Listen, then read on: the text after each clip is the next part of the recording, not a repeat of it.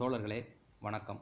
இடையாற்று மங்கலத்தில் இருபத்தி நான்கு ஐந்து ஆயிரத்தி தொள்ளாயிரத்தி அறுபத்தி ரெண்டில் தந்தை பெரியார் பார்ப்பனர் எதிர்ப்பை சமாளித்து மத மடமையிலிருந்து விடுபட வேண்டும் என்ற தலைப்பின் கீழ் ஆற்றிய சொற்பொழிவை இன்று நாம் காணப்போகிறோம் இந்த சொற்பொழிவு விடுதலை நாளேட்டில் முப்பது ஐந்து ஆயிரத்தி தொள்ளாயிரத்தி அறுபத்தி ரெண்டில் வெளியாகியுள்ளது. பார்ப்பனர் எதிர்ப்பை சமாளித்து மத மடமையிலிருந்து விடுபட வேண்டும். நமக்கு இருக்கும் பறையன் பல்லன் சூத்திரன் என்ற இழிவுத்தன்மையை நீக்கி ஒழிக்க இந்த பயணம் பயன்படவில்லையே. நம்மிடையே உள்ள மூட நம்பிக்கைகளை வளர்க்கத்தானே பயன்படுகிறது. இந்த நாட்டில் நாங்கள் ஒருத்தர் தான் திராவிடர் கழகம் ஒன்றுதான் மான உணர்ச்சிக்காக பாடுபட்டு வருகிறது. சொந்த வீட்டு சோட்டை தின்றுவிட்டு உழைப்பவர்கள் நாங்கள். கட்சியின் மூலம் வயிறு வளர்ப்பவர்கள் அல்லர் நாங்கள். ஜனாதிபதியாக இருந்து இப்போது விலகியுள்ள ராஜேந்திர பிரசாத் பெரிய தியாகி என்று புழுகிறார்கள் அவர் செய்த தியாகம் என்ன? அதன் பலன் என்னவென்றால் இருபது லட்சம் சொத்து சேர்ந்திருக்கிறது அவருக்கு. வெறும் ஆளாக வந்தவர் பெரிய பணக்காரனாக சென்றார். இதுதான் அவர் செய்த தியாகம். இதுவரை மக்களுக்கு அவர் என்ன நன்மை செய்தார்? மக்களுக்கு அவரால் என்ன நன்மை ஏற்பட்டது? சொல்லுங்களேன் பார்க்கலாம். யாராவது? அப்படித்தான் இந்த ஆச்சாரியாருக்கு இன்று பத்து இருபது லட்சம் ரூபாய் சொத்து சேர்ந்து விட்டது மாதம் ஆயிரத்தி இரநூத்தி ஐம்பது ரூபாய் பென்ஷன். பிரசாத்துக்கு ரெண்டாயிரத்தி ஐநூறு ரூபாய் பென்ஷன் ஏன்? இவர்கள் எல்லாம் பெரிய தாய்கள் அல்லவா? அதனால்தான் வாழ்க்கையை நடத்த மாதம் இவ்வளவு பணம் தேவை போல் இருக்கிறது. இவர்களின் அண்ணன் தான் இந்த கண்ணீர் துளிகள். பொது வாழ்க்கையில் வரும்போது இவர்கள் சோற்றுக்கு தாளம் போட்டவர்கள்தான். இன்று அவர்களின் ஆடம்பரம் என்ன? கார் என்ன? பங்களா என்ன? காரை விட்டு கூட இறங்க முடியவில்லை. இவர்கள் எல்லோரும் தேசத்திற்கு பாடுபடுகிறார்கள். தியாகிகள் நம் இழிவை பற்றி அதை ஒழிப்பது பற்றி இவர்கள் வாயில் ஓர் வார்த்தை கூட வெளியில் வராது. பார்ப்பனர்களுடைய மனம் நோகாதபடி நடப்பதுதான் இவர்களுடைய வேலையாகும். இவர்களை ஆச்சாரியார் தூக்கிவிட்டுள்ளார். இவர்கள் வேறு என்ன செய்வார்கள்? இவர்களிடையே சொந்த யோகிதை தான் என்ன? ஆச்சாரியருடைய வேலையெல்லாம் நம்மை பழையபடி சூத்திரனாக ஆக்குவதுதான். அவர் பச்சையாக கூறுகிறார். அப்படி இருந்தும் அவர் காலில் போய் விழுகிறார்கள்.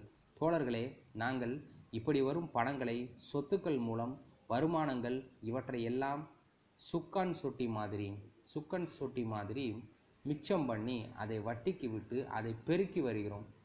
இவை தவிர வேறு வழியில் எங்களுக்கு வருமானம் கிடையாது. ஆனால் மற்ற கட்சிக்காரர்களுக்கெல்லாம் தேர்தலுக்கென்றும் மற்றவற்றுக்கென்றும் கோடிக்கணக்கில் லட்சக்கணக்கில் பஸ் முதலாளிகள் வியாபாரிகள் எல்லோரும் தருவார்கள்.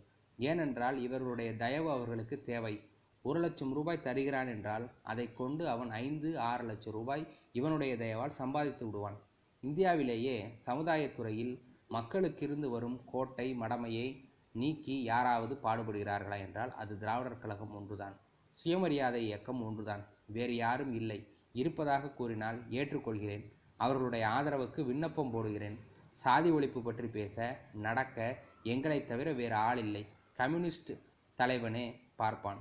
கண்ணீர் துளி கட்சியோ பார்ப்பான் ஆதரவில் அவர்கள் தயவில் வாழும் கட்சி. காங்கிரஸோ சாதியை காப்பாற்றுவதற்காகவே ஆரம்பிக்கப்பட்ட கட்சியாகும்.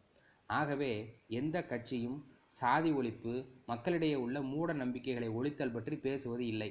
பெரிய தலைவர்கள் என்பவர்கள் எல்லாம் மக்களிடையே உள்ள மூட நம்பிக்கைகளை வளர்க்க கடவுள் மதம் புராண குப்பைகளை பற்றி தான் பேசுவார்கள். மற்ற கட்சிக்காரர்களுக்கு சட்டசபை பதவி புகழ் பணம் இவைதான் கொள்கை.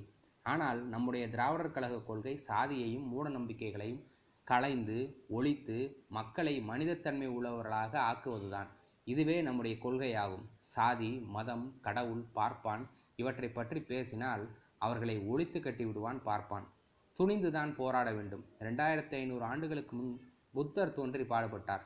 அவரை பார்ப்பான் ஒழித்து விட்டான்.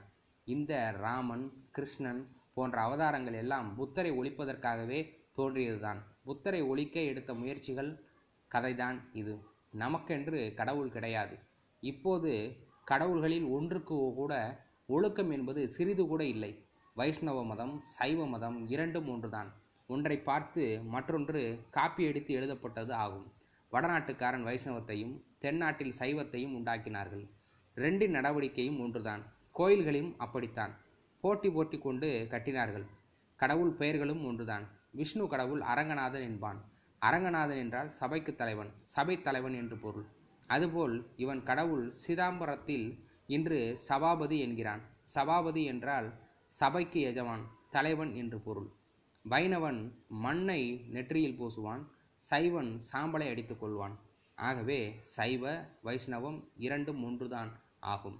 நம்மை காட்டு மிராண்டிகளாக ஆக்கவும் சுத்த மடையர்களாக அயோக்கியர்களாக ஆக்கவும் பார்ப்பான் கடவுள் மதம் புராணம் இவற்றை உண்டாக்கினான்.